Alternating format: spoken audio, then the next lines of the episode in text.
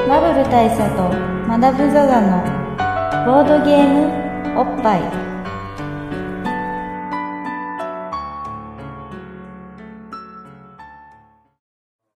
バブル大佐とマダム・ザ・ザのボードゲームおっぱい毎回ドイツ直送のボードゲームカードゲームを一杯やりつつぼんやりざっくりご紹介しております MCC のバブル大佐です MC にマダム・ザ・ザですそして前回に引き続きの、えーゲストよはい、放課後サイコロクラブを連載中中道ですよろしくお願いしますろしくお願いしよろしくお願いしまますす、はいえー雑誌は何で私は月産ですねはい月産ですねはい、月刊サンデー略して月産決算ですで、えー大好評連載中ありがと大う好ござい評ます連載中です、はい、じゃあ今まあとりあえず前回のあの新年の回を聞いた方はあのーもうかなりあの声を聞いてると思うんですけどそうです今回がちゃんとしたゲスト回ということでじゃあ皆さん初登場に近いはいはい、よろしくお願いします乾杯です乾杯でよろしすくお願いしますいやいやーいいです今回ね本当ね、あの何が心強いって、ーあれなんですよ中道先生は、うんはいあの今回の音源のスペアとして、んあの自前のレコーダーを持ってきていただいてるっていうそうそうだからもうところなんつうのその収録機材に至るまでケアしてくれる ゲそスうですそトうっですていうちなみに今日僕はスペアを持ってないですからね新しいねほら今日僕はスペアを持ってき忘れてるのに中道先生のスペアがあるっていういや違うんですよこれ前回も言ったけど俺はもう本当ね勃発大ファンですからもう個人的に楽しもうと思 なるっほてどマスターを持って帰ってやるそうそう自分のレコーダーにも撮っとこうと思ってねなるほどなるほどだからマダムが編集できる部分とかももう俺は聞けるまあぜ残しておくことができっているうまあ、やっぱ普段僕はもう編集に編集を重ねてるのでそう だねあのまずい部分をねカットカットねカットにするコンプライアンスにすぐコンプライアンスねそうそそんながそんなあれなんですかいや全然そんなことない大体まあでもねほでもなんか最初の頃はさなんかマダムのこと本名で呼んじゃってカットみたいなところもああっりましたけどでもまあてだんだんそういうこともあんまり気にしなくなってし ままあったそうですそうだって最近は別にボッパイ関係ないとこでも、あの大佐は俺のことマダムとしか呼ばないですそうあそうそう普段かそうら普段からマダムって呼ぶようになったからなるほ 事ど故が起こらなくなったなるほどねうそうかえマダムもずっと大佐って呼んでるんですか大体は大佐っすよ、んそうあかもしれもうなそいれがいい関係だな、うんそうですねもうそういうあだ名みたいな感じになりましたねうんうんうんただ俺あれですよあのまあ長道先生もこの間忘年会でうんお会いしたじゃないですか、そうですねあの忘年会の何年か前の忘年会の時に、うんあのスモール出版の方にあああのースモール出版のボスの中村さんって方がいらっしゃるんですけど、はいそのスモール出版の中村さんにその忘年会の話をしてて、うんあのー僕とマダムが一緒に行きますよっつって言ったら、うんまあ、当然ながらそのその中村さん的にはあの僕の奥さんが一緒に行くんだと思 って。勃発のことじゃなく そうてそうで勃発のことはご存知ないんだけど、うんうちの奥さんとは一緒に本を作ったことがあるの人狼のねあー今夜始める人狼ゲームって本を作ったので まあ、一応あそうの説明しておくとスモール出版さんっていうはい出版社があるんですよね、はいボードゲームの本をよく出してるうんそうそ出う版そう社さんがあって、あの大佐は結構お世話になってるそうお世話になっていて、うちのあの奥さんもお世話になっているので、まあ、当然嫁が来るもんだと思ってなんあかーちょっと贈り物みたいなの用意してくれてたん です下来る来たのこのままさあこの後ろだけ のところが勃発なお疲れ様ですなんつ って待て直してなんつって来たら僕ですえ誰みたいな感じになるなるほどねまあでもなりますわな確かにまあそうですねなっちゃうよねなっちゃいますねなっちゃいますねうんだでからもやっ分ぱかっていただけたんじゃないですか一目見て僕のこのメンタリティーとしての心の中にあるりマダム性マダム性マをダム性ねなるほどそうそうやっぱ上品な感じをねうんうんあ るいは俺が何かをカミングアウトしたかねあそういうこともありますよね あやっぱりっつってあ、あ、そう、あ、そういうことだったんですかみたいなるにほど大佐なやるっかぱらりっとていううんね、そういう髪型はあったかもしれないですけどいややっぱ りってやっぱりってあとまああそうのですねそうもう一つ一応説明を、あの追加補足をさせていただくと、あのさっき言ってる忘年会ってのは何かっていうとそのボードゲーム屋さんとかボードゲームに関わる、ああえー店舗系の人たちが集まる忘年会っていうのは毎年あるんまあ、ですまあ、うちはですけどね。あの、まあ、いくつかのボードゲームショップがでそこで合同で忘年会をやるってことがあって。で昨年末は中道先生も含めて初参加でしたね呼んでやらせていただいたと、はそこでね大佐と僕があのまさかの最初に歌声を披露しなきゃいけないみたいなのがありましたねそうそう、カラオケ大会みたいなのやったらね。やりましたねあれは結構挑戦的な企画でしたけあどれうは挑ん、なんかマジかと思いましたよいやだからねこれはでもちょっとぎ自慢したいんですけど、そのはいボードゲーム界の要人たちの、んうんあのー歌歌ね 歌,、う歌なかなか聞けないですからね、まああなるほどなるほどそういやだから僕が単純にこの人たちの歌聞いたら聞きたいなと思ってああそ企うな画したんんでですすそうだったんですね、ただ僕は、いやあの本当にその前日まであのその先方として歌わなきゃいけないっていうのを知らなくて、あそうなんですかまあ、知らないっていうかそのオファー受けてないの で前日の夜にうんうんあの飲み屋でオファー受けたんですよそう ですそうね忘年,、まあ、忘年会だから、年末といえば「紅白歌合戦」だろうと、まさに、まあ、僕の中 でね、まあ、ま僕さにはその今年僕が幹事をすることになってたんで、うんうんなんかリクリエーションしようってなった時に「うん紅白歌合戦」だろうと、うんだからカラオケ大会で「紅白」に分かれて、うんで、ただ敗血するみたいなことをしたら面白いんじゃないかと思って、うんうんで、僕とマダムでやっぱり夫婦だから、はいはいはい はい紅白に紅白で紅白にっていうので、う んで、やるといいんじゃないかなって言って、だから最初俺とマダムの対決になるからっつって、2日 前ぐらいに告げたんだよね。そうそうでまあ僕は本当にあの喉をバキバキにやられていたので驚きの声が出されて、 でまあ、でこのここまで話して、うんなんかもしかしたらなんですけどこの話忘年の会で言ってる可能性あるねあれしたっけじゃあい、やでもね忘年の会はそれよりも前に撮ってるかな大丈夫かもしれないあ、そうだ、大丈夫かもあしそうれだない忘年の会はその日には撮ってないよ、多分。そうです忘年の会まはあそれよりもこの前収だ録時にまだ公開してないんですけどだ多分そう、うん、うんそうなだ。んでまあまあしてない、してない。で僕はね、まあそそんなことだの時に本当に声が出なくて、あのなかなか辛い思いをしたんですけどあの後ねあの地味に僕はへこみましてね、うんあこんなに声出ない人間だっ たかなあそうだったんですかそうすごいへこんであの そう年末に友達と会った時にちょっとカラオケ行かせてくんないかとおあ俺の喉が完全に死んだのか、うんうんていうか風邪で死んだのか、ん俺の喉はもう終わったのかを確認したい です、 うん。引退かね。引退かと継続かをね、判断する。っていうチェックに行ったら、うんあのあのちゃんと声出たので、おうそうそうあのああの時だけだったんだなっていうので自信を取り戻して臨んだ新年だったまあでも俺は、俺そのママダムに負けたんだけどね、その時ね。まあそれを思って大したものだからポテンシャルじゃないですかそうでしたっけなんか最初点数が出なくてみたいなのあありましそたう、よねまあに歌い直したんだけど、ままだ僕が最初に、うんあの、声そう、まあまあじゃそうだあ赤組赤組でっつそうっだて声出ない中喉痛えと思いながら歌ったら歌ったのにそうあの採点機能がついてなくてついて点ない数が出ないで点数そう、まあ、勝負だったんですけそうど勝勝負は機械、機械の判定による点数の勝負をしてたんですよ。んいやいや、いやでいいんだよ、そう、そう、そうじゃなくって。あそうじゃなくて俺はね、今回ゲスト会なんで、うんはいはい長光先生の話を聞きたいわけですよ。そもそも、そうそもそも俺は前回の、はいその、新年の会ですら、うんやっぱゲストの方に来ていただいた上で、はい俺らが自分語りをするっていうのいやいやいは、やまあ、いかがなもんかと。いやいやなんかいやででもも俺俺的的ににははでも前回はあくまで新年ですからっつってってそう話ですからねそう。だから今回の話先生がしだかたらってそいううことに今回はとにかく長道先生の話を、うんもう根掘り葉掘りいきたい マジですねかねほりはほうりんと思っておりますどうしますもう完全に我々から何も投げかけない状態で、うんじゃあ中道先生お願いしますいや意味わかんないそれ違うだろどういうそれそれえー長道先生の一人ぼっぱいってこと いやだからちょちょっと言いたいことあるんですよっつってすごい難しいわ始めてもらうっていうスタイルもありますし、うんうんそうそう我々がし僕らが徹子の部屋にはいはいはいいる徹子としはいてはいダブル徹子としてなるほどなるほそどうしてやっていくっていうスタイそルれもあはる全し然徹子行った方がありがたダブル徹子でいいいでなすそれはありがたいでですもねおしゃれ関係みたいな感じてか寂しいわ一人で喋るのそうですよねせっかく来たいろんなスタイのルでで聞いてくださいいやでもその長興味がなくても聞いてくいだやさでいも長道先生に聞きたいことっつうのはねすごいありますよマジですかうん、だってまずまあでまあ僕その長見先生と飲んだこともあるのあるのでまさに上野でしたようねん、そうここでね、ああのまあ、この店じゃないですけど、なんか すごい飲んだ、飲んだ、まあつまり今日も上野なんですけど飲ませていただいたこともあるので、うんうんはいそれはまだ言ってなかっうんあのーまあ、いろいろお話を聞きしたこともあるんですけど、まあ、重複する部分も含めて、うんうんいろいろ聞いていきたいと思うんですが、はい大丈夫ですもう何喋ったか全然覚えてないですからねそうですよね。うん全然大丈夫です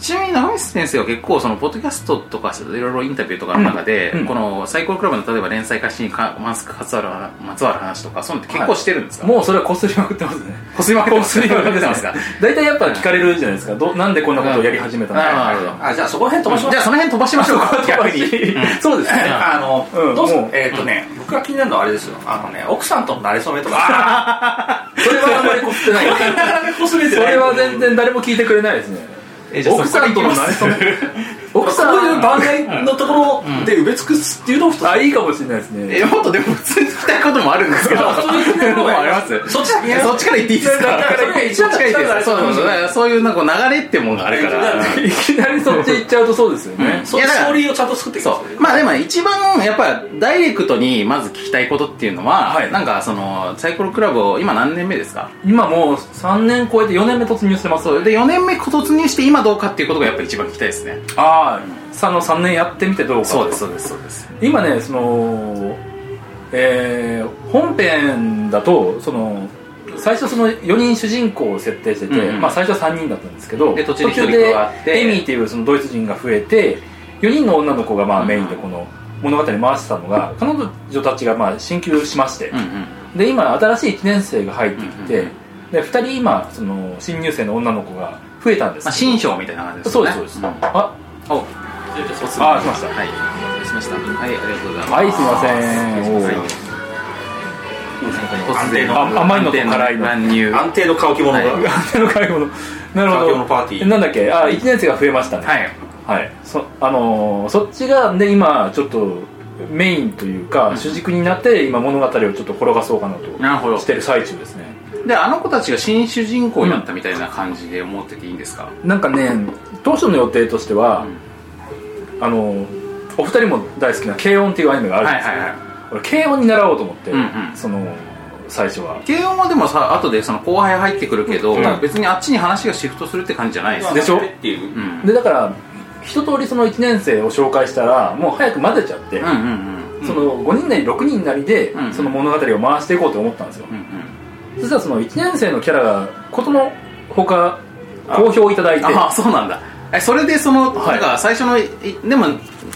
2人目の子が出てくるまで3回ぐらいですよね、ぐらいあるんですすけど、あのなんか2回3回やったらうんもうその混ぜちゃえみたいになったんですけうど、ん、その上の方からお達しでしばらく、あのこの子メインで行きなさいえー、こあとにそうなりなんだあそうですかとあじゃあそそのぐらいの幅で結構うん流動的にっていうか、あそうですよ変わってくるんです全然変わりますもうその結構ライブ感大事にしていく感じですよやっぱ連載ってそういうもんなんだな自分がすごい一応その計画決めてても、うんうんそのいやこうなったからって言われたらやっぱりそこで道変えてあじゃあこっち行きますかみたいにうーんしていきますねじゃあ結構やっぱりねお客さんの声ってかなり影響するんですね、調してますよなんか、ん今の最新刊を読むと、はいその新入生の女の子2人が、うん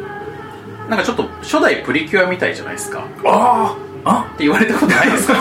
つまり言われあんまりねプリキュアなかなく なくて今初めて言われたかもしこれないのおっさんがみんなプリキュア見てると思っている俺の いやでもねプリキュア、プリキュアは、うんあのー黒いのと白いのがいるっていうのうと、ん元気なのとおとなしめのがいるっていうのを、まあってことですかそういやまあだからその今のプリキュアっていうのは具体的にプリキュアのこのキャラとこのキャラが似てるとかって話じゃなくって、うんプリキュアって基本的にうん日常生活では接点がなかったようなおちょっと異なるタイプの女の子同士が、あそうなんですうか、ん、プリキュアになることによって接するようになってプリキュアっぽいですねそうでそれでお互いのことをうんなんかこう知っていってなるほどなるほどまあ、むしろ違いがあるからこそ仲良くなっていくみたいなうんうんうんうん話がプリキュアの王道なんですよあそうだったそうなんですよへだからそのプリキュアにおけるバトル部分がボードゲームえにボードゲームになってますねそうそうプリキュアに変身する部分がボードゲームであるとなってるななってますななってつまりますボドキュアっていうまさかのいわば いわばいわばちょっとねいわばボドキュアさん申し訳ないいやでもあいつら別にそういうとこない あだからだからだからそんなことあでもまあ対照的なね、うんうんうんあ感じではあるありますね、あそれでもそのその意見は今初めて言われましたよあそうですかそうですそうですへえあそうなんだそこに言及した人は今までいなかったですねうーんいやでもなんかだからそのすごい王道王道のっていうかおどきはだったやっいてやよ横でもない じゃあボドキュアとは言ってない プリキュアだって言ってるそうそういうことですボドブラック絶対これ聞いたらもう次の日からボドブラックって言われますよあのボドブラックだ危ないうんいやでもやっぱそういうのってそれが、それがなんで王道かっていうと、うんあのコミュニケーションの、うんうんなんていうかこう真髄っていうか、はい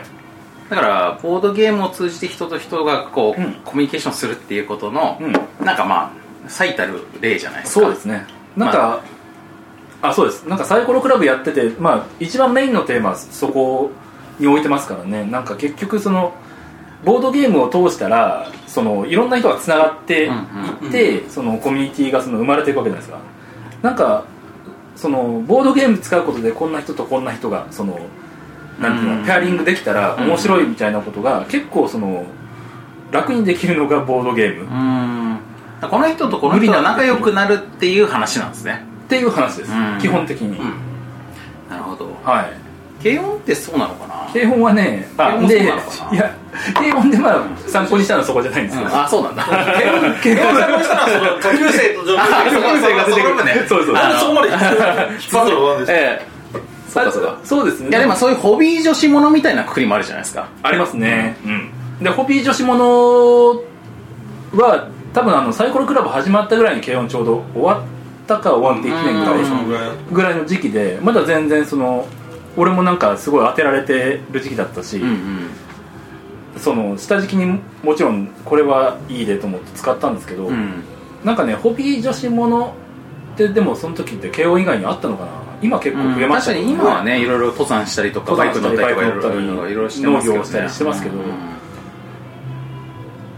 そうどかうその頃はそうだだったんだろ確うなかにそうかもしれないなうんうんまあでもそんなになんかもうそういうものが一般化っていうとあれですけど、うんうんあのまあいっぱいあるよねって言われてるタイミングではなかったような気がしますねうんそうですね、うんまあおそらく増えるだろうなと思ってましたけど、あと、うんうんそうですね軽音とあとなんかねその美味しん坊のメソッドを最初は使おうあーそっと思かってたんですよなるほどはい確か、うん確かそんなこと今急に貝思原い出先し生まみしたたいなね人が貝原先生が出ない美味しん坊みたい なあえでも店長が貝原 明日ここに来てください本当のゲームって言ってやる本当のゲー本ム当のフリーゼを見せてフリーゼを目指てやるよっつって、それは面白いですねちょっとね、まあ、その展開そういう感じじゃないよな本当のフリーゼじゃないって言われたフリーゼがかわいそうです本当のフリーゼじゃないのどれだろうあどれだいやこれは本当のフリーゼじゃないから 何を見てたってまあたまにそういうこともあるからねあそうかフリーゼ先生にしては随分しっかりまとまっているからこれは本当のフリーゼじゃないですよ本当の荒削りのフリーゼ先生ってものを見せてやる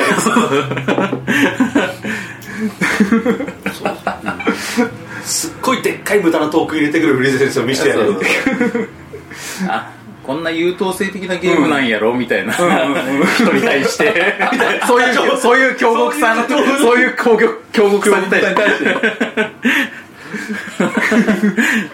まあ最終的には究極のゲームと思考のゲームがぶつかるってことになるわけですね まあそうなりなりがちだからそこはまあ、そまあそこは参考にしないと、そ そのその少年漫画部分は参考にせずただまあなんかその1話一話通してそのあれもうはいはい料理を食べて全部うまくいくじゃないですか、うんうんうんあれこれだよと思うなるほどもうねこうゲームをすれば何かが解決するというなんかそうですゲーどんな問題が起きてもゲームをやって解決みたいなうんゲームをやって仲直りゲームをやってすべ全て大団円っていうご都合あの主義なるほどそれだよと思って例えば料理によって解決でも、あのザ・シェフとかも料理で解決するじゃないですか、あのなんかすご腕はいミスタージッコとかねミサジクとかがなんかすごい破天荒な感じで料理を作って解決みたいなスタイルもあるんで、だからそういうあの要するにまあバイオレンス的な、バイオレンス的なボードゲーム解決なんだっていう道もあったといやでもあね、りまますあ、そのバイオレンスまでいかなくっても、うんなんかその、まあ、第一部っていうのか分かんないけどその前のそのさ3人組4人組の時って、はい最後の方ではゲーム作る話になってたじゃちなょいっでとすかそうですねでこれでそののゲーム作る方に行くか行かないかって結構分水点だよなと思ってたんですけどああはいなるほどはいはいシルエットしてそこにあるとあれなあのー緑っていうことをまあエミンも本当はゲーム作ってる設定でそうですよねもう1ミリも書いてない,、うんないんですけど、はい出しますおなんだろうキラメルはいおちょっと甘さ増量してみましたおなるほどいいですねまさかの一皿目にポップコーンポップコーン一皿目にポップコーンお皿にこれはだからね最初ねその甘いポップコーンとそのなんか白いポップコー乾ンき物パーティー的なものを頼もうとしたんだけど、んこんなにいらねえなと思って、んうんうんその単品2つにしてみたんですよ でもすごい量になるいいんじゃないですか結果は結構あるんだけどっていうまあでもポップコーンって意外になんかねなくなってますそうそう意外とね映画館とかでもまあ話を戻しなそうそうそう何でしたっけあそのゲーム作るかどうかって話あゲーム作るかどうかそうなんか緑がゲームサッカーゲームをサッカーとか目指してるおかげで、ゲーム作る展開を書かなきゃダメなんですようんあれでも言い出したのは丸田さんなんですよえそのおかげでっていうかえあそうなんであすかのすごろく屋の丸田さんが、うん店長があのまだ連載が始まる前ですよ、んなんかすごろく屋さんの名前だけ僕は知ってる状態でお願いに行ったんですよその協力を、まだボードゲームを多分10個もやってないだから3つか4つかやってる状態でそのでスゴロク屋にもスゴロク屋の名前だけうんうんその伊集院光さんのラジオで、んうんあの人は結構すごろく屋のファンで、うんうんあのーそうですね行ってるみたいな話をしてたんだけ覚えてて、んそういえばなんかあのすごろく屋という店があるらしいと思って、うんうんでそれを頼りにまああのお願いというよりも最初はなんかその取材できないかなぐらいの気持ちで、まあお話をちょっと伺えないかみたいな感じで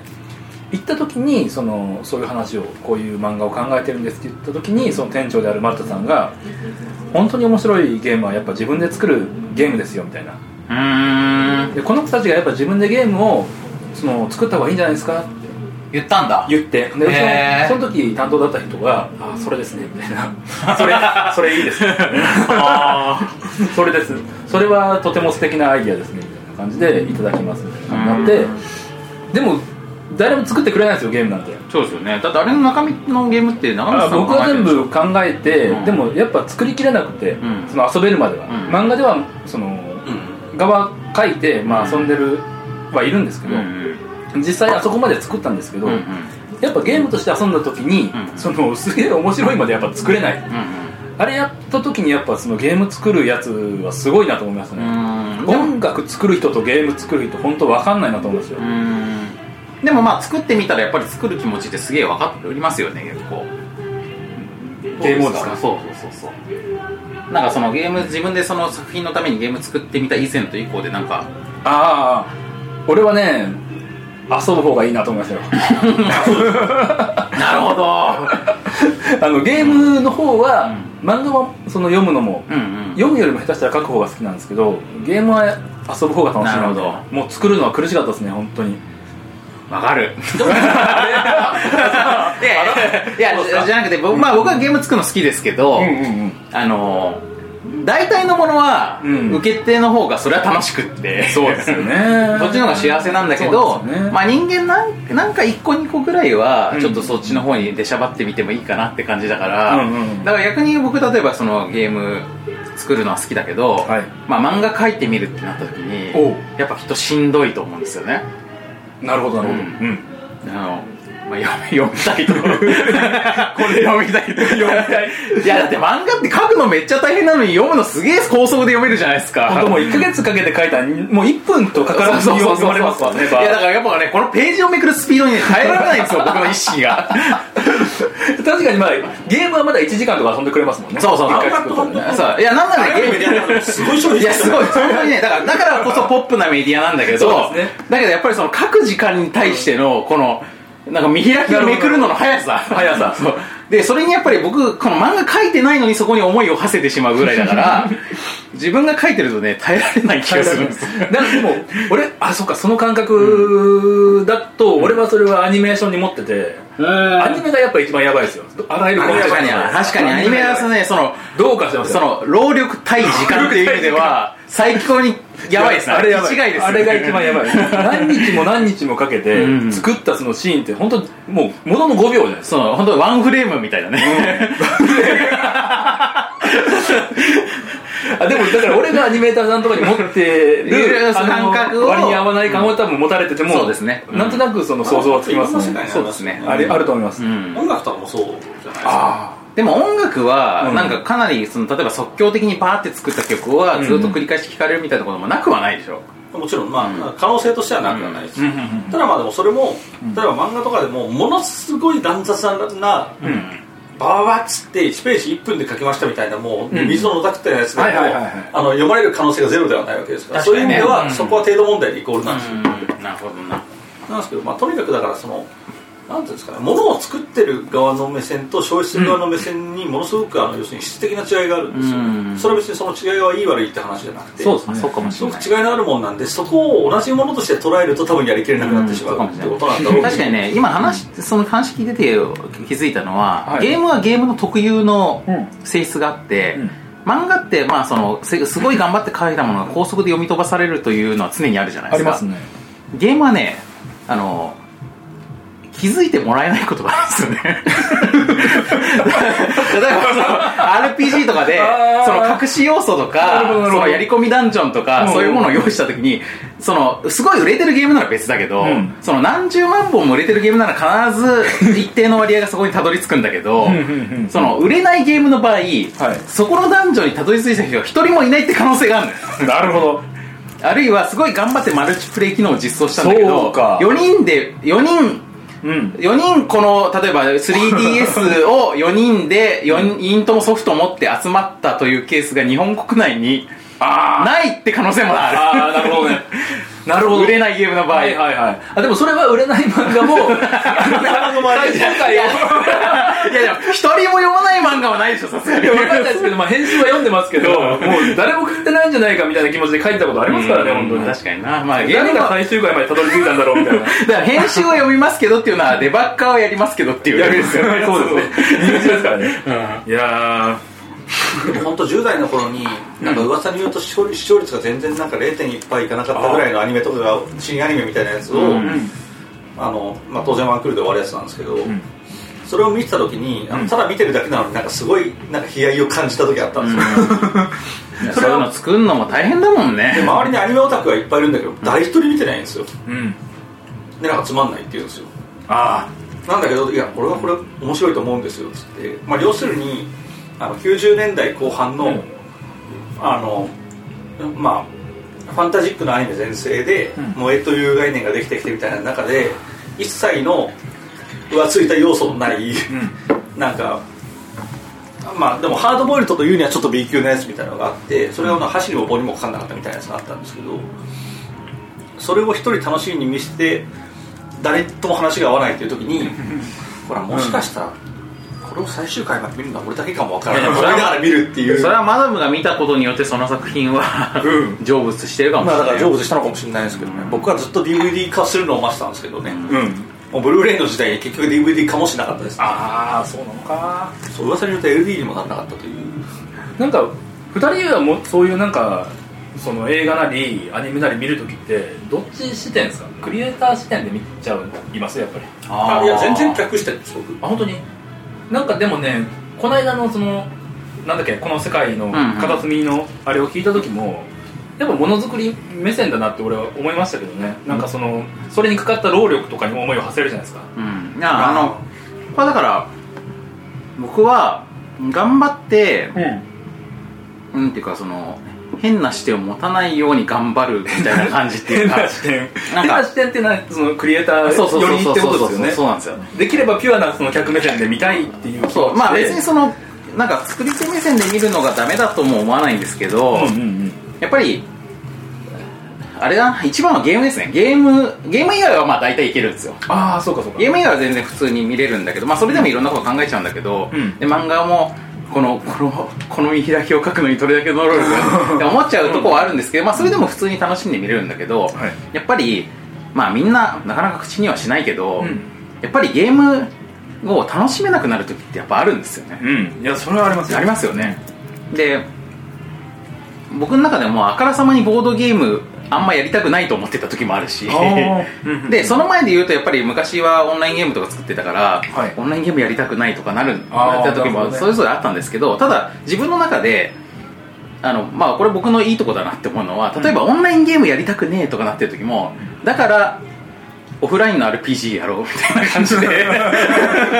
腹そうそうこれは別腹だからボードゲームやなんかちょっと今あんまやりたくないなみたいな時も、だからあのデジタルのゲームやろうみたいな感じでなるほどまあ、なんだかんだゲームは全然ゲームはやってるそうでその中でなんかこうあっち行ったりこっち行ったりしてるだけだから全然ありなんだけど、うんうんまあ、その中でななんかなるべく自分の中でなんか例えばボードゲームとか自分と距離の近いものに関しても、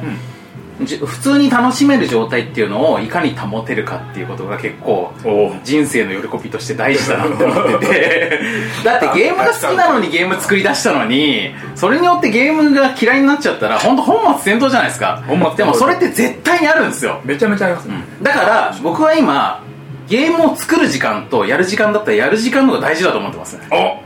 なるほどなるほどでこれ結構ねこ僕の中でも結構これ転換点っていうかここ1年ぐらいの話で、うん前はなんでまあそうは言ってもなんかこう新作作んなきゃとそうかです結ね構すごい思ってたんですよクリエイターだからそうそうでやっぱりそれやってないと焦るし、いろんな人に置いてかれるような気持ちがしたりとか、うんうんうんいろいろするんですけど、でなんか自分が怠惰な感じもするし、はいはい仕事してないっていう感じもしちゃうじゃないですか、うんうんなんだけど人生トータルで見るとどっちかっていうとゲームで遊んで楽しかったとか幸せだったっていう時間の方が大事なんじゃないなるほっど て思って、なるほどまあ、なおかつそれが保ててると、ゲームを作るモチベーションもうん保てるんじゃないかなと思ってるんですよねそれはなんかすごくいいバランスな気,、ま、気もしますよねその遊んで楽しいし、だから作りたいみたいなんて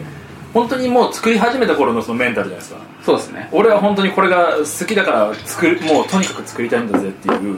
でも漫画もそうだけども一切漫画読めない時期ってやっぱ自分にもあって、うん俺は結構それ長くあっていやでしかも僕って今自分のその仕事に関してある程度自分でペースをコントロールできうるんうん立場になってますけど、はい長光さんみたいに連載してるとなんか今は気分が乗らないから離れようみたいなわけにもいかないでしょそうですね、それもありますし俺は逆にその連載やあまあそうそうでもないかな一番きついのは自分の連載が軌道に乗ってない時なんですよ、んもう全然その何を書いても何を仕掛けても全然その返しもないし、うんそのアンケートも上がってこないしその部数は削られていくみたいへーな時のメンタルはもう他の何を見てももう妬みの対象にしかならなくて、うんもうネガティブなその感情しか生まれないから何も見れないみたいなもう本屋に行けなかったですもんメタミっていうのはもなんかこうなんでこんな漫画が売れるんだみたいそなうことであすかこいつらはすげえこんなにチヤホヤされているみたいな同じだ あそけうなんだ俺もこんなに頑っ張ってるのになんかみんなチヤホヤされていいなみたいなもうそれだけですよその気持ちしかもう持てないみたいになっちゃってまあ多分鬱だと思うんですけどあでもそうなんですねなりますなりますへえんか僕連載してる漫画家さんってやっぱ逆にそのすごく熾烈なうんなんかそのなんかえーじゅ人気争いとかみたいなところはにいさらされてる分連載が続いてる限りうんなんていうかこうイケてる感が持てるというかあだからなのかなと思ってたんですけど編集と打ち合わせして連載取れてない時がもっとやばくてあ連載がそなれい時よりはマシなんですよなるそほれどよりは多少はマシですけど、でも他の漫画今度は他の漫画が連載を取ったら取ったで連載中の漫画が今度は全部ライバルになって、うんそこに今度はその戦っていかなきゃダメじゃないでうすかーんまあ、そこにこの 破れて破れてゴミくずになっていく感じをずっと感じてますよやっぱりそのうん振るわない時はなるほどはいだから今はその多少なりともそのいいって言ってくれる人はいるからん頑張れてるけど、うそれがやっぱね今でもずっと怖いですよそのうんもう誰にも読まれなくなるみたいな想像するとやっぱやばいですよねへえいやでもこれはやっぱだからやっぱ前回も言ってましたけどうんだから何かをいいと思う人は言ってほしいですね、ってほしいっすよいや本当にもう本当にねもうそれだけでがん明日生きようってなりますからねマジでいやあのドロッセルマイヤーズもね、はいあのそのもう店舗がなく閉店してから3年経つんですけどうんうんいま、未だにたまにツイッターで「うんえ泥前なくなってんの?」みたいな遅い でこれはなんか情報僕がの中でも2つ思うことがあって1個は3年も気づかないんだったらお前そのなんていうか店に対してああそなうんていうか別に慣れても大丈夫だろっていうそう気持ちもあるんだけどまあ逆に3年経ってもなお惜しんでくれる人がいるという嬉しさもやっぱあるんですよ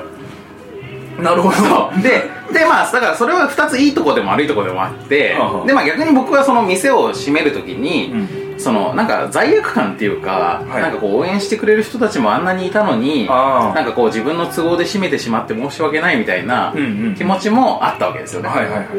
なんだけどまあ逆に3年気づかれないならまあまあいっかみたいなっていうかなんていうかまあそれそれも別になんかこう嫌味で言ってるわけじゃなくて、はいなんていうかまあ人間って、うんやっぱりその自分のことをすごくこう過剰に意識してしまいがちなんだけど、うんその他の人にとってその例えば泥米っていう存在って、うんまあどんなに好きでいてくれる人にとってもその人の生活の全てであるわけではないわけああでそすりねゃそうですよね、うん、1割もない絶対にもちろんもちろんう1割あったらすごいですよ1割だとすごいですね超超ファンですよ1割 あったら1割すごいですね、で本当は1%とか0.5%いやそんなもんでとすかよもうもうとにかく1000分の1とか1万分の1とかしかなくって全然それでいいわけなんで,、うんうんでそれに比べて僕はまあ全てとは言わないまでもそのあードロマイがまあ70%とか60%とか結構結構な割を占めてるわけじゃないですか、うんうんうんだからまあまあ僕ほどこの件に関して、なんか思い詰めてる人もいないだろうと、というふうに逆に思うようになりましたねなるほど、うんだからその他人に対してそこまで申し訳ないとか思わなくてもいいのではうんっうんうんうて3年経って今逆に思うようになったっていうか今の話聞いてやっぱ、まあ、面白いなというか、うんまあ、特に長渕先生はい大佐の2人と、まあ、僕自身の対比っていう話でもあるんですけどおうあの改めて感じたなと思うのはその 自分の本業にかけてる割合が全然違うだからろ6割とか7割とかっていうのこはれえ6割とか割 あああそうですか、そうなのかえまだまだ何割ぐらいなの多分だから今、うんその話を無言で聞きながらちょっと考えてたんですけど多分1.2割えでもでも時間で言うと2割打つだからだっかて時間単価の話じゃないじゃないですかそのかけてるあまあまあまあそうですけどだって時間単価で言ったらみんな6割もいかないですよだって寝てるだけで3時まあまあ間ぐらいですからねあまあでもその時間を抜いた可ら処分時間っていうか生きて使える時間だよそねの起きてる時間起きてる時間だったら、まあ、もちろん金を稼がなきゃいけないからその分はかかりますよでも普通の人ってさ例えば24時間1日ある中で、まあ、8時間ちょっと多めに寝るとするじゃないですか、はいはいでそうすると16時間起きてるでしょ、うんうんでうち8時間だか勤ら務じゃない要ですすかるに要するに基本的にみんな50以上使そういうことだよね計算になるわけですけどそうですよねでみんな残業とかもしてるしさ、うんうんでもさっきの話ってそういう話だったんですか、まあ、そういう話でもないないじゃないです まあ意識だよねでもね、まだあからそうですねまあ、そうなんだけどそでうだもなでもちょっとで意識の話すると、んあの僕はその辺ものすごく薄いので、へええじゃあそうするとさ仕事してるかも仕事じゃないこと考えてるってこと全然考えてすす ごいマジかあまあね、まあ、考えてはいるかもしれないけどあのまあもちろん日日は散ってることは全然超あるけどこれでマダムの仕事に関してはあのこの勃発で言ってるんであもちろん言やったってっますあの僕はフリーでウェブの仕事を、IT の仕事をやっててウェブデザイナー、はいはいはウェブデザイナーとかまあ、んなんですかねデザイナーとプログラマーの間コみたいなやつをやってるんですけど、でもまあで僕は要するにもともと美大を出てるデザイナーっていうところを最初は旗印みたいな感じにしてたんですけど、んあの今ほとんどデザインの仕事なんてやってないんですよまあマダムはなんか飛行はだいぶ理系だもんねけそうですねで何話でかがというとそもそもだから今お二人が話してたようなそういうクリエイティブなことみたいなやつを、ん僕はもう明確にやめようと思ったんですよ、仕事へーに仕事にそこをしたくないっていうあのなんで仕事にこんなに自分のメンタルコミットさせなきゃいけないのってなるほ思どったんです大人か 大人っすねすごいですよねじゃマダムはね早熟ですそうだから高校の時 にだって高校の時にメンタルが40ですよそれはもう完全にでもいや本当にすごいな仕事が嫌いすぎたんですよね多分もともとで遊びたくてしょうがなかったんだと思うんですよ、あでも俺もい一緒ですよもう絶対働きたくないからもう好きなことで食っていきたいっつって今の状態になってる出わけです発点は同じだけど取ったルートが真逆だったってことだよ取ったルートが全然違うっねだからより仕事以外のところに集中するために仕事には極力労力をかけないっていううんうんうんスタイルにしてあの要するにまあよかれできるものが仕事みたいな感じのノリにしようと思ったんですうわヨーロッパ人すごいわヨーロッパ人本当だよ欧米かですよ欧米 人がいやいいなでもそれがね本当ねこの年になって本当それができたらもう超いいだろうなと思うよまさにこの収録直前に中道先生とさっき話してたんですけど、ん僕の理想はやっぱ、まあ、仕事は週3ぐらいですよねみたいな話でドイツ人かうんいやもう本当ねヨーロッパですよねドイツ人ですようんでさっきなんかまあ多めに寝て8時間とか言ってましたけど僕普通に今でも10時間 お前お前ふざけんなよ今もう みんな聞いてる人がみんなお前って言いますよねおいおいだってもうそうするためにだから僕は逆にそうするために全力出した結果フリーランサーになるほどいやだからねそれで言うとさっきさその実際に使ってる時間と意識は違いますよねって言ってたけど、うんうん実際に使ってる時間で言うと、うん俺例えば夜寝るときに布団に入ってから電気消して目をつぶって、う実際に眠りに落ちるまでの間あるじゃないですかありますねその時間100%ゲームのこと考えてます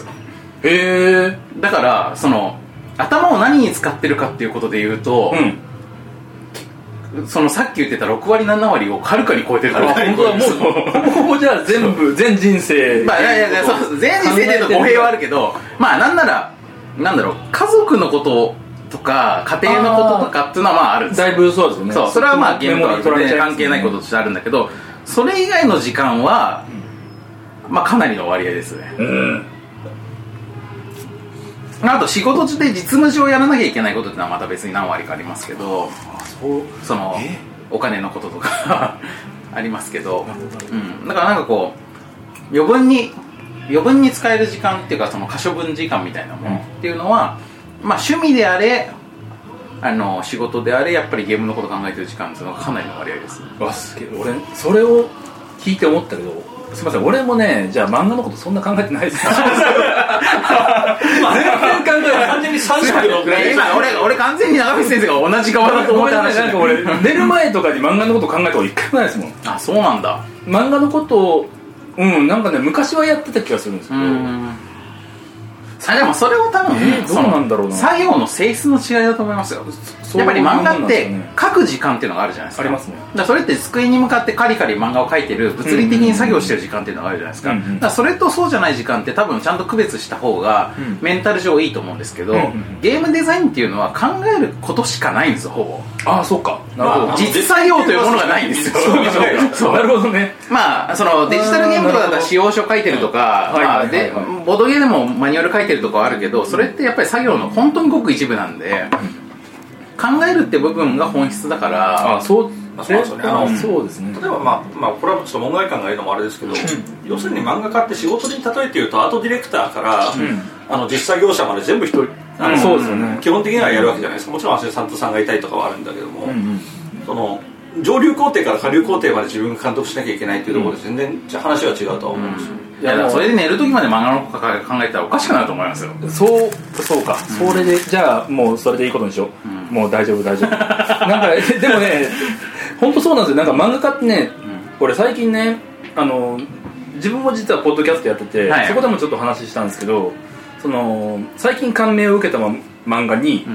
ブラック・ジャック創作秘話」っていうのがあって、うんそれはお二人ご存知ですか知らない知らないえー手塚治虫さんが書いてるそれが手塚治虫氏のその存命中のどんな感じで仕事をしてたかっていう電気でもないけどあみみんなのみんなの証言を元にしたお漫画まさにそれですへなんかーいろんな人に手塚先生を知るいろいろんな人にまずインタビューをして、こういう感じで仕事してたんだよみたいなところから導入があり、うーん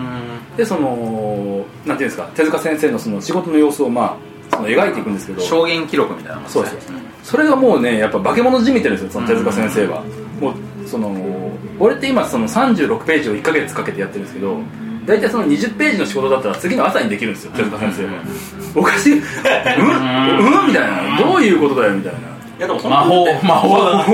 なになんか中華連載がすごい数だったんですよね確かそうですででももって編集者もその家にそのラーメン屋みたいに並んでるんですよ行列でもうお前が終わったら次俺だから俺の原稿だからねみたいな感じでそのずっと待っててではい入ってわんこそばみたいになってまあ、るけこどの前みたいに原稿もだから1個じゃなくてその5個ぐらいこう5枚机に並べそのここの1ページを書いてあ次こっちみたいなブラックジャック書いて何とか書いて何とか書いてみたいな感じでうわやっていくみたいな超間違えて人みたい伝な説を見てると本当もう手塚先生のせいだなと思いーあますほんと聖徳太子だなそれあの人がおかしすぎたせいで漫画家が今これ全部一人でやることになってるそうそうそうハードワークの文化を作ったと言われて作るったもう完璧これだよなんだっけいやビッでもまあまあトリックのチェイサーっていう漫画があって、うんそれはまあ手塚治虫先生に憧れる人のうんあセーファーなるほど手塚治虫に憧れる漫画家を主人公にした話なんですけどで本人は手塚のことなんか俺は好きじゃねえっつってああ何それ面白そう手塚のことなんか認めねえっつってんだけどお尻開けると手塚治虫の漫画がみたいな人なんだけどもその人が本当に手塚治虫を真似しすぎてなんか手塚治虫は話に聞くところ本人に会ったことはないけど話に聞くところによると、んあの多くの連載を持ちすぎて担当を別室に待たせていたらしいみたいな話を聞くからじゃあ俺もそれをやるっつってやるんだ担当が来たらそこで待てっつって 待たせるからあの手塚治虫はトイレに行くっつってトイレの窓から逃げたことがあるっていう話を聞いたら俺もやるっつってかわいいそれを、まあ、それは単純に面白くて読んだんですけど、そうそれを通じて手塚治虫っていう人間のあのなんかすごいいびつなものを感じたんですよね、うんものすごいハードワークでやる割にはすごい逃げたがる人だっていう証言も結構あるらしくてはいはいはいなんだけどあれをやるんだなっつってそしてまあ仕事断らずにやってるし、でうんそれで満足せずに自分のアニメ作りたいとか言うわけじゃないですかあの人そうなんですよいや漫画家ってやっぱねおかしいっすよいや違うんですよだからそれは手塚先生のイメージなんですよ、だから手塚さんはややばいかやいやまあでもそんな仕事の仕方じゃなくてもやっぱ俺が一番おかしいと思うのは、はい漫画って絵もあるしししシナリオもあるし、うんなんかまあすごくこうマルチメディアなんですよそうです総合芸術なのにで、うんまあゲームってゲームも結構マルチメディアだけど、うんまあ、ゲームの場合は作曲は作曲家がしてそうそうシナリオはシナリオライターが書いてゲームの仕様はゲームデザイナーとかプランナーとかが考えてプログラマーがあのプログラマーするじゃないですかそうですよねでその分業体制ってものが普通グラフィッカーとかあるのに、うん漫画家はやっぱそれ全部一人でやるじゃないですかそうなんですでアシスタント使うにしてもそれはあくまでまあそのなんていうかその作業分担としてこう作業を外に割り振ってるだけで、うん根本は一人でもやれるっていう人が、うんその手数を増やすためにアシスタントを使うわけでしょそうですねやっぱそれって変変っていうか変っていうか、うそんなそんそうな作り方してるの日本しかないんですよ本あ当にそうなんだだからだから海外なんかは全然違いますもんねアメコミとかは違うのディレクターがいてあのそうで原す作者がいて、んえー線画描く人がいて塗る人がいてあそうなんだそうですあのし文字を書く人がいてとかへー全部分かれてるアメコミとか完全にそうだしな韓国とかでもその、本当に日本と同じような漫画白黒の漫画作ってるけどそれでもやっぱりその絵を描く人シナリオやる人塗る人って分けてますからうーんね、あだからまあやっぱ普通は全部できる人なんかいないってことだよねただただその分だからおかしなことができるはずなのに、そこを今はその編集の力で結構丸くしちゃうから、うん尖ったものも出にくくなってそのメリット減ってるのかもしれないですうね、んうん確かに一人でやるメリットってそこですよ本ね当はそこなのに、なんか人を説得しなくていいから変なもんが作れるってそこうとそうそう尖ったものがどんどん本当はできる、その環環境というか、そういう体制のはずなんですけどそれもちょっとなんていうんですかね出にくくはなってますよね、だからそのリーズになってくるってことなんですかねウェブマーケなんだろうあそうかもしれないです、まあでもプリミティブなことではありますよねだからシェイクスピア とか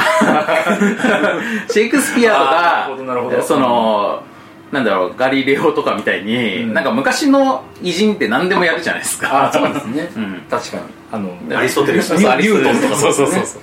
そうそういうようなことを現代においても要求される人たち要求されるっていうットなかなかないですよね確かにそういう話、そうかもしれないですね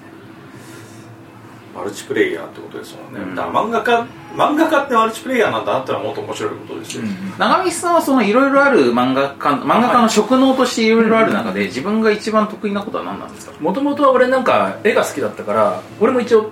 その曲がりなりにも芸術大の、うんうん芸術大芸術系の大学行きましたし、うんうんうん絵描くの好きだったんですよ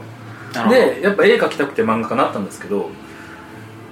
ただもう今となってはそれよりもそのなんだろうな漫画の職能で分けると何になるか分かんないけど、んやっぱなんか他人を喜ばすのが今一番楽しいんですよあー読んでくれた人があの喜んでるみたいなのを見るのが一番楽しいからじゃあ自ど分の才こなんだろうな、まあなんかっていうかその自分の才能がはいどこにあるかっていうとその人を喜ばしたいっていうモチベーションにあるっていう感じなんですかね今はねでもそこに才能があるかどうか分かんないんですよモチベーションはそこにあるんですけど、そこに俺のじゃあすげえいろいろ思いつくかって言ったらそうでもなくてでもそういうのをやりたい気持ちが今はその漫画描く上では一番強いですよ、うんじゃあ自分は絵がうまいから絵を見せてやろうみたいな気持ちじゃない全然ないですうもうそれは早めに折れましたねやその上手い人がたくさんい る絵はねとダメもう本当に一番最初に雑誌に載った時に折れました、もう無理だみたいへーなこんなんやっていけるわけないと思いましたよえそれはその描くのが大変ってことじゃなくてうまい人が多すぎるってことなんかね今までその「週刊少年誌」とかを読んで、あのうわ井上先生超映画上手だわとかは思うんですけど、うんそのも載ってる雑誌載ってる他の漫画であこれはプロだけどそんな上手くないなとか思いながら読みません確かにその、んこれは俺よりの方がうまいなみたいな、ね、 これだったら俺でもいけるわみたいな感じでその読んでる、その中学生でもそういう感じで多分読んでるんですけうど、んあるあるあるあれね一回自分の原稿を並べて載せてみて思いますよああの時に、俺がそのバカにしたこの先生のうま さすげえプロだプロやべえみたいなもう線がもう全然違うしその密度も全然違うしみたいなそのあだからみんな同じ土俵で比べてないってことだな一回ねあれ並べた時のショックやばいですようんあそうかもしんはないいなんかこう俺たちなんかこう落書きで描いたりとかした中で、うんうん一番いい感じで描けた時の絵だけを覚えてますから ね あそうかもしれないですねでしかもそれもなんか別にその制約とかもなく、うんうんうん構図とかも決まってなくって一番描きやすい絵を描いて書いて、うんお俺うまいぞみたいなまあいやそうなんですよねだから絵伸びは伸びやってるからっていうのは、うんあるかもしれない絵は早めにだからね折れちゃいましたね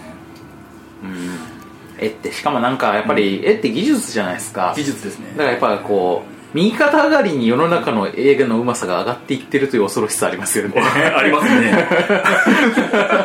いや本当にねなんかこう僕らが小学校の時とかにこの人めっちゃ絵うまいなと思ってた漫画家を今見ると、うんそうあなんか意外と崩れてるみたいな そうなんですよね、まあ不動のうまさの人もいるけどいるけれどでもなんか世の中全体のアベレージは明らかに上がってますよねいやと思いますね流行りの絵みたいなこともあるしうん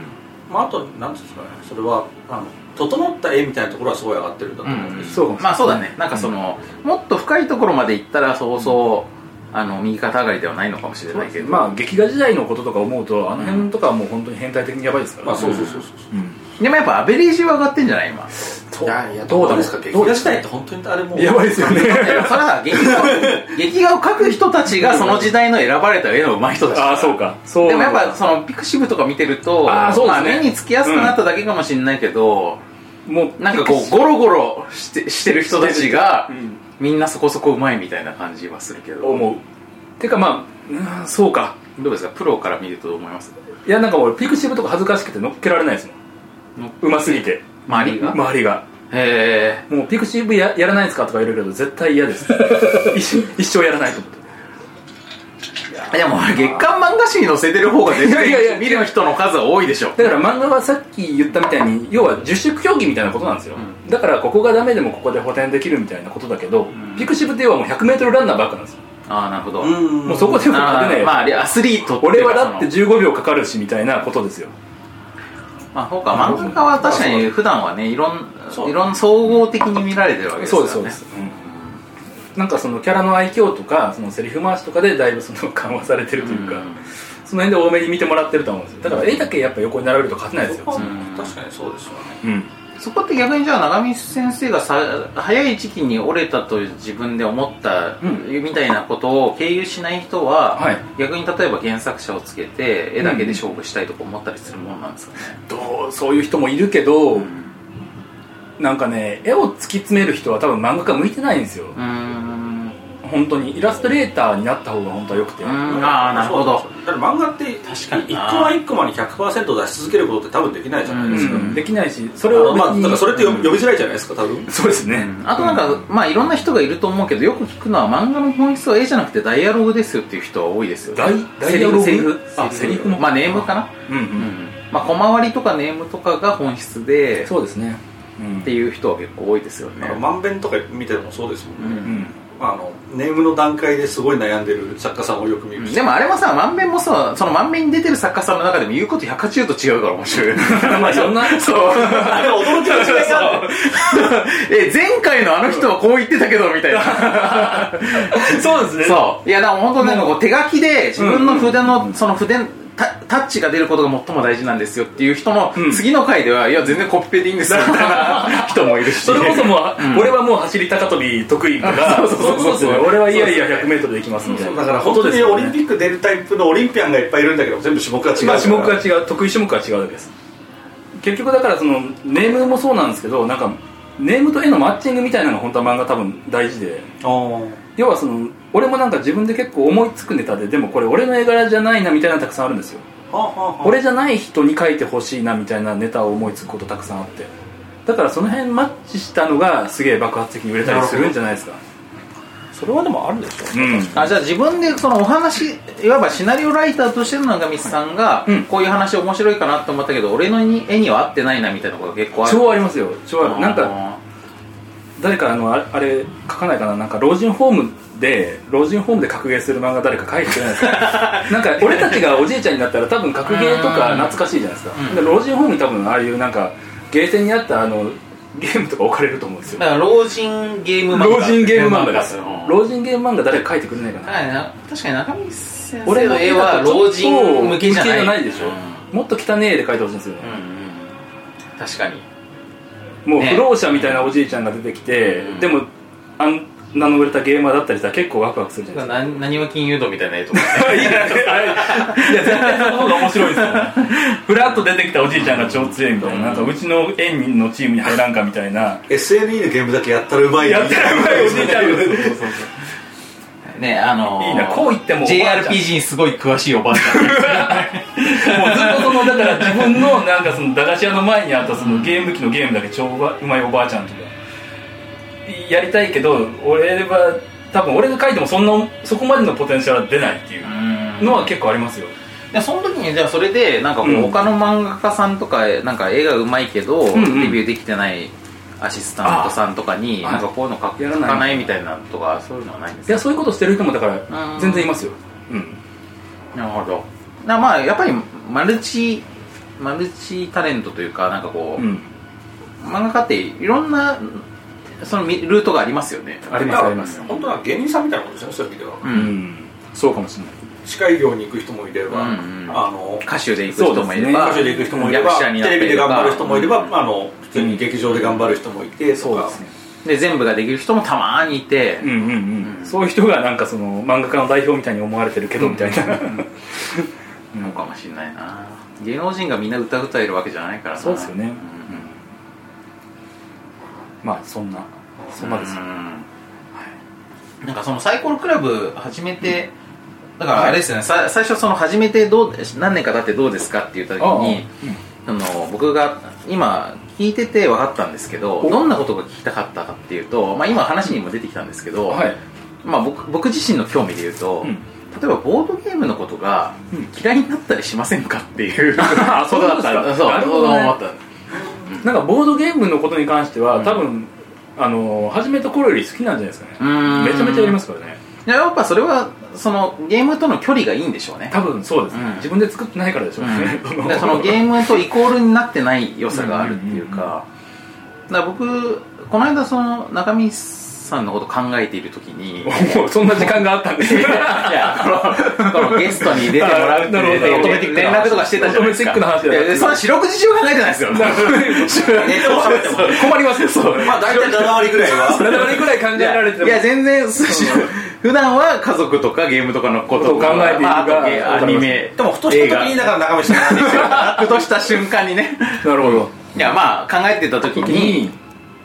そのボードゲームに関係している人の中で、もしかすると一番フラットな立場にいるのかもしれないなと思ったんですよああそうかもしれないそうだからなんか特定のなんかこのゲームを売売りたいとか、そうですねうんなんかこうこの店に来てほしいとか、まあ、あるいはなんかこう例えばうんそのみんなねその仕事でや関わってる人だと、うんうんなんか例えば販売店には販売店の都合がありありますよねで確かに例えばネットカフェをあじゃあゲームカフェをやってる人にはそのプレイスペースの都合があり、はいはいはいであ例えば、まああの卸には卸のそう卸には都合があってアマゾンで買ってほしいとか買ってほしくないとかいろいろあるわけですよみんなそれぞれはいはい そうでですねそでまあ別にそれはそれぞれのなんかこう立場の中うでん頑張ればいいと思うんだけど、でもそういうなんかこうほとんどのことと距離を取って、確かにそうですねまあ別にどれが売れてくれてもいいし、まうあ、んうん全体としてなんとなく盛り上がってくれてれくれればいいとうんいうう、んなんか結構フラットな立場なのが中道先生なのかもしれないなと思った本当になんかそうですねなんか今のスタンスだと本当に書き始めた時と一緒で一プレイヤーですからね、うんただのボードゲーム好きな人うのんスタンスでずっと書いてるから、でまあある種そのプロとしてのうんなんかこうなんていうかまあ損得で言っても、うんボードゲーム界が全体的に盛り上がってくれれば、うんうんまあ漫画にとってもいいことだろうありしがたいけれどそうですね全体的に落ち込んでいくと結構良くないだろうし、そうですねうんだからまあやっぱそこが一致してるっていうことが結構いいと思うんですよねななるほど、うんうんうんそ 健やかでいられるっていうそしてゲームも毎日やっても面白い、あとはもう自分の漫画を買ってくれるというそうそうそうそうそうですねうんじゃあやっぱねそこはやっぱそのいろいろ立場によって人の難しさっていうのは出ちゃうから、まあそうだな、うんで僕やっぱその店を閉じた後に思ったんですよ、おうなんか俺めっちゃ自由になったなって感じがしたんですよああなるほど自爆みたいななるほどなるほど やっぱ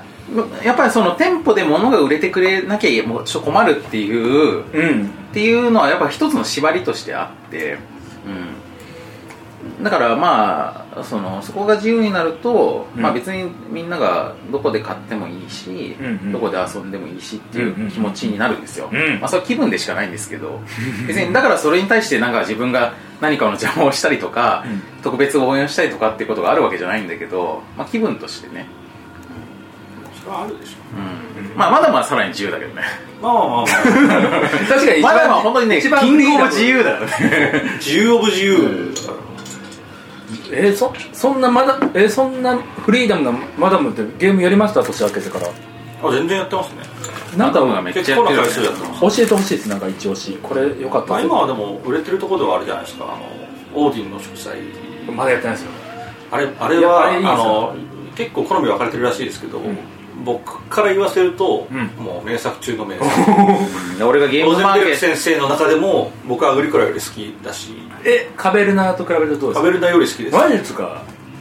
俺ゲームマーケットであれ買ってね、重くて死んだんですよなぜよりによってあの 日朝一朝一あれを買ってしまったというに 一日重いあれってえざっくり言うとどういう感じのゲームなんですかおなるほどなんかちゃんとしたボッパイっぽくなってきましたねあじゃあ王人の祝祭あのまでか今日はバイキングになって、はいあのまあ、いろんなところを、まあ、バイキングの生活をやるゲームなんですよ、まあ、例えば、えー、と普通にまあ狩猟をして、したり捕鯨をした捕鯨をりしあと略奪を したりんあとなんかその辺境の島を開拓したりみたいなやつを全部やるっていうゲームなんですけど、えー、と基本的にはあの、えーまあ、もちろん勝利点っていう点数を取っていくゲームなんですけど、うんあのその中のメインで何やるかっていうとあのまあえっ、と何ですかね方眼状のボードを、うんあのなんかテトリスのテトリミノみたいななんかああいうタイルで埋めていうんうんうんうんくパズルゲームみたいな感じの、なんかそういうイメージありますよねなんかついてますよねあのブロックスみたいなそうですそうです、うんそういうなんかいろんななんか形のタイル長方形タイルとか、まあ、ちょっと変わった形のタイルもあるんですけどそういうのがいっぱい入っててでそれをゲーム中に埋めていくっていうそれを、まあ、埋めていくことでいろんなことが起こるんですよその毎ターン入ってくる収入値が、まあ、お金が変わったりとかはあはあとそもそも最終的にその自分のボードには結構多くのマスにマイナス1点っていうのが書いてあって、うんそれその方を残すとマイナス点なんですけどあ埋なめるるほどとねマイナス点がなくなるみたいなのがあはいはいピるーかスら、を置くと良いっていうんですかだからいかにマス目を埋めていくかはあはあはででもまああの頑張ると途中で自分のボードのマス目って大体埋め切れるんですよ、なんで追加の得点源としてあのその未開拓の島っていうのがいくつかあって、うんうんでその島を埋めることでさらに得点を稼ぐうーんでその島によってはあのすごい自分の入ってくるお金をかさ上げするやつもあれば、うんえー、とその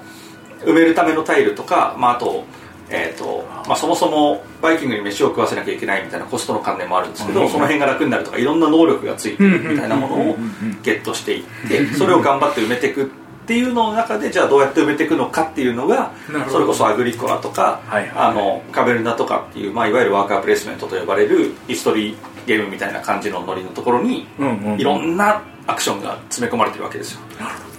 もう正当進化だねそうです刻々と変わる状況の中、あの選選んでいくっていうゲームなわけですうんなんかあのパッチワークもウベ・ローゼンベルクでしたっけあそうです要はパッチワーク要素ですよねパッチワークあカそうでジすュアル版がパッチワークでガチ版がオーデ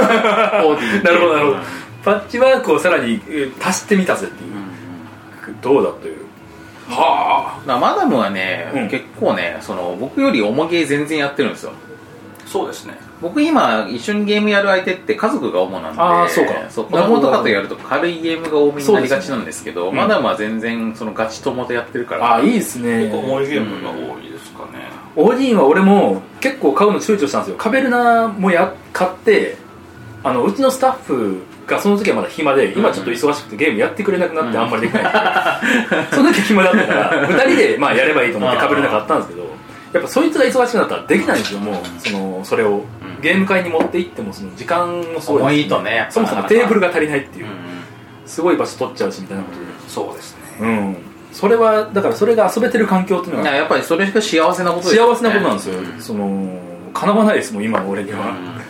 まあ、結構やっぱり周りにあのちょっとボードゲームが好きすぎる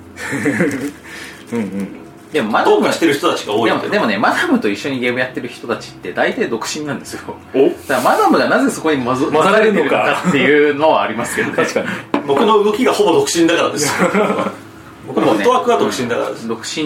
ムーブができる独身ムーブができそうるですね全然なんかいや今週の日曜も一日中ゲームだわいやじゃあみたいなことができるでこれがねこれがあれですよ昭和の男です昭和のとこですね意外 に関白的なやつですそうそうでもそんなもんさださだマダムザダの関白宣言さだまさしさだま歌さってし好きだからね歌ってたか らそうそうそう実際関白系の人間だとは思いますけど、たうんうんでもそれでも家ではあの結構な数のボードゲームを処分しようみたいな動きとかがあったりするんですよやっぱりまあそのね肩身が下がコンプライアンスを気にそうですそうですす